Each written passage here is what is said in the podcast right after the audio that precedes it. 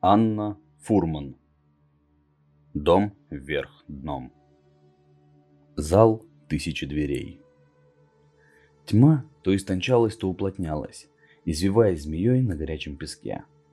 Она пыталась напугать Рэя, но в этот раз он не был один. Рэй слышал шаги впереди и за своей спиной. Он знал, что страх и то, что притаилось во тьме, не посмеют тронуть процессию.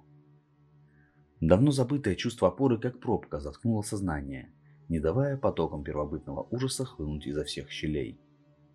Внезапно сквозь черноту пробился пучок света. Маленький, дрожащий и холодный, он трепыхался, но упрямо рос впереди. «Ого!» Гонсалес первым пересек границу света и тьмы.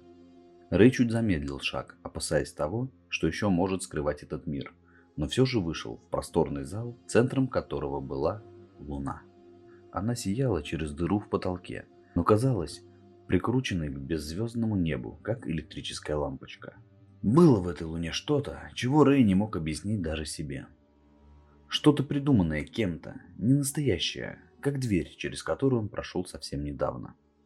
Луна-лампочка освещала круглый зал, вместо стен, в котором были двери. Двери разных цветов и размеров. От совсем крошечных, куда не пролезла бы даже рука, до по-настоящему огромных, открыть которые было бы по силам только великанам из старых сказок. Все они составляли единое целое, безупречное полотно, будто чокнутый архитектор решил собрать комнату из одних лишь входов и выходов, нагроможденных друг на друга. «Зал тысячи дверей», — сказала Элейн. «Говорят, что где бы ты ни встал, окажешься в центре. Гонсалес тут же бросился проверять теорию, каждый раз удивляясь вслух. Рэй усмехнулся, глядя на друга, и повернулся к матери. «Мы так и не успели попрощаться», — улыбнулась она. «Минуты, что мы выиграли, даны нам за этим». «А может, не нужно?» Рэя все же настиг липкий страх в наполненной светом комнате. «Если мы попрощаемся, значит, больше я тебя не увижу. Я буду Лейн приблизилась к сыну и постучала пальцем по его лбу. «Вот здесь. В твоих мыслях и снах. Пока ты помнишь меня. Я буду помнить». «Я знаю». Она прижала Рэя к груди, как делала это всегда, чтобы утешить, подбодрить, облегчить боль. Элейн могла бы сломать каждую из этих дверей, могла бы перехитрить Луну и обмануть само время, лишь бы не оставлять сына. Но теперь, когда оно пришло, точно знала. Рэй справится. «Я люблю тебя. И твой отец тоже».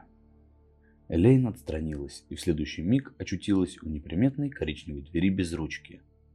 Дверь распахнулась сама. «Я люблю тебя, мама!» Собственный голос показался Рэю чужим. Элейн в последний раз улыбнулась и скрылась, шагнув в никуда. Долгие проводы, лишние слезы, всегда говорила она. Следуя первому порыву, Рэй бросился в сторону коричневой двери, но оказался там же, где и был, в центре зала тысячи дверей, точно под неправильной луной. Он попытался снова, стараясь не упускать дверь из виду, и снова вернулся. Еще и еще. Как бы сильно ни старался, каждый раз Рэй был там, откуда стремился уйти – Коричневая дверь не приближалась, но и не отдалялась. Она маячила перед глазами, как линия горизонта, как надежда, медленно отравляющая жизнь. «Эй, друг!» Гонсалес похлопал Рэя по плечу. «Я, пожалуй, тоже пойду». «Что? Куда?»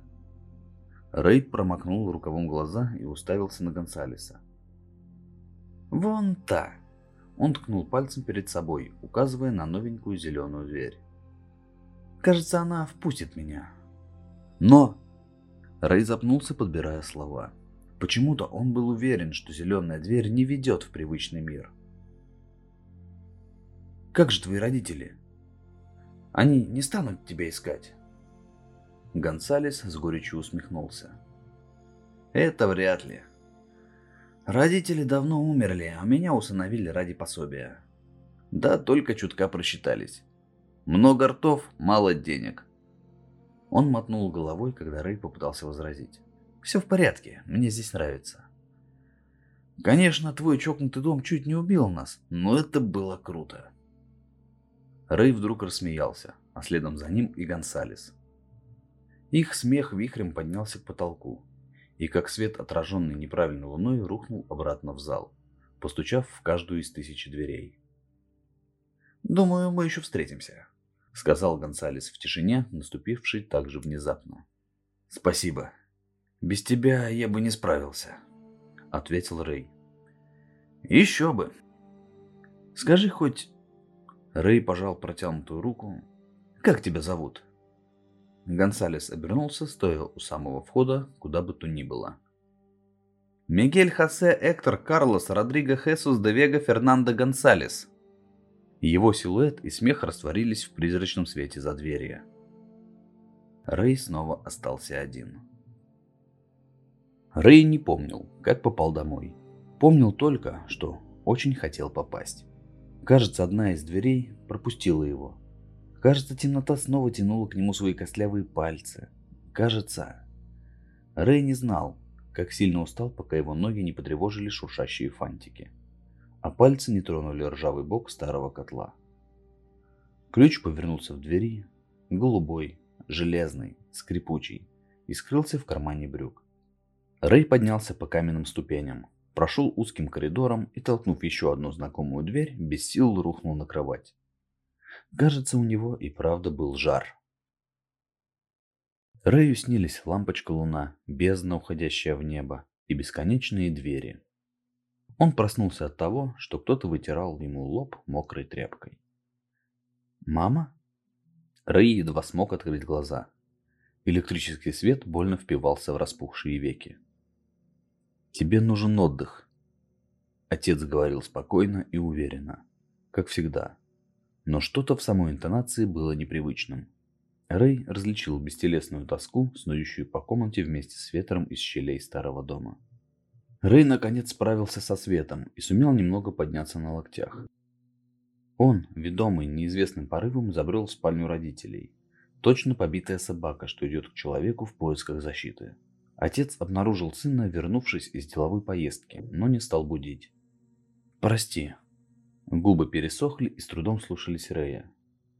«Нет, это ты прости меня». Рэй увидел, наверное, впервые в жизни, как по щекам отца текут слезы. Он не плакал, когда умерла мать, не плакал, когда ее хоронили.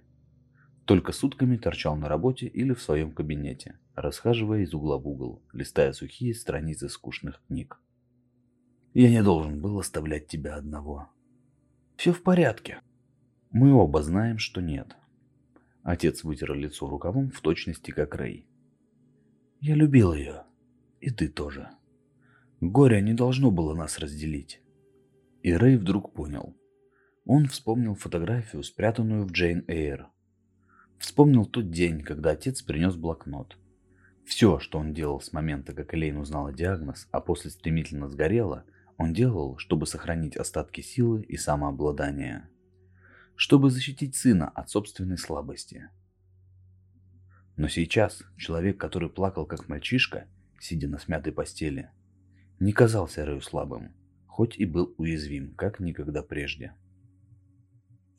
За окном, с неба на землю, медленно раскачиваясь в воздухе, падал первый снег. От тумана не осталось и следа. Рэй потянулся к отцу и обнял его.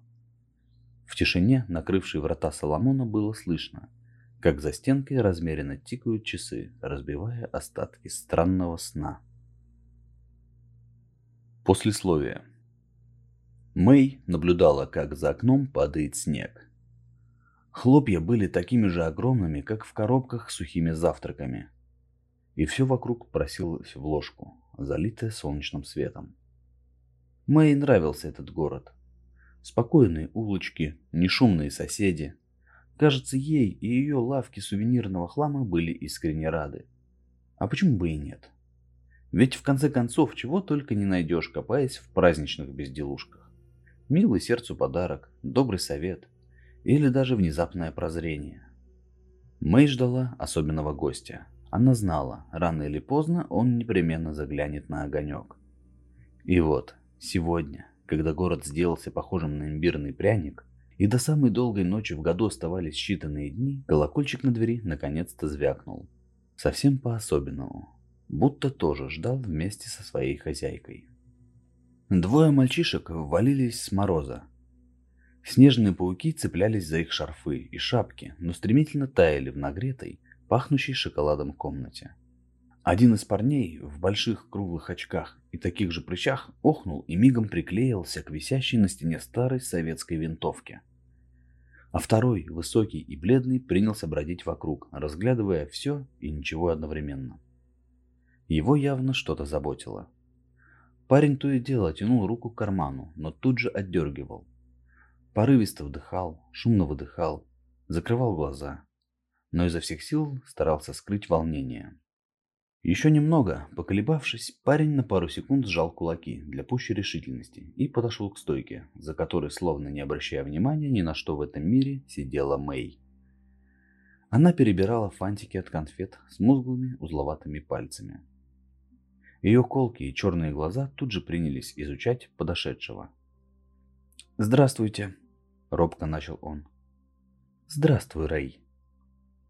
«Откуда?» Рэй был уверен, что мало кто из местных знает его имя, и уж точно не старая леди, переехавшая в город совсем недавно. «Разве это важно?» – спросила она. «Ты сюда не за этим пришел». Рэй на секунду замешкался, но быстро ожил, запуская мелко дрожащую руку в карман. «Я... я слышал, вы скупаете интересные вещицы». На стойку перед старухой с металлическим звяканием приземлился ключ – Грубый, пожелтевший от времени и пятен ржавчины, с ничем не примечательной головкой кольцом. Старуха оставила фантики и подцепила ключ. Она поднесла его к глазам, подозрительно щурясь, повертела так и сяк. «И из чего ты взял, что эта вещица интересная?» Рэй снова принялся заикаться. «Я не... Честно, я не думаю, по, по правде сказать...» Он на чего-то покраснел. Ладно, ладно. Старуха вдруг улыбнулась. Ты прав. Это очень интересная вещица. Рэй, который уже было потянулся, чтобы забрать ключ обратно, отдернул руки, сцепив их в замок за спиной, и побледнел. Он вдруг понял, что Эрни, разглядывая оружие, лишь беззвучно шевелит губами, а камин, заваленным всевозможным хламом, хоть и не горит, но трещит так, словно в нем резвится огонь. В реальность Рэя вернул жесткий и гибкий, как пруд, голос старухи. «И пусть интересная вещица пока побудет у меня. Так надежнее». Она убрала ключ в складки чудного, расшитого узорами халата. Отодвинула ящик, приспособленный под кассу, и протянула Рэю несколько монет. Когда пальцы соприкоснулись, старуха сказала. «Гонсалес передавал тебе привет». Комната, и все внутри нее внезапно ожило и принялось отстукивать ритм привычных звуков вместе с сердцем взволнованного мальчишки. Мэй могла бы поклясться, что слышала, как целый рой вопросов жужжит в его голове. Когда Эрони похлопал его по плечу и потянул к выходу, восторгаясь винтовкой. Когда на пороге Рэй обернулся на долю секунду, Мэй добавил чуть слышно, почти шепотом. Есть множество путей, ведущих наизнанку и была уверена, что мальчишка услышал. Снег за окном обмельчал. День клонился к закату. Приближалась долгая ночь. Мэй знала, ее особенный гость непременно вернется, чтобы получить свои ответы.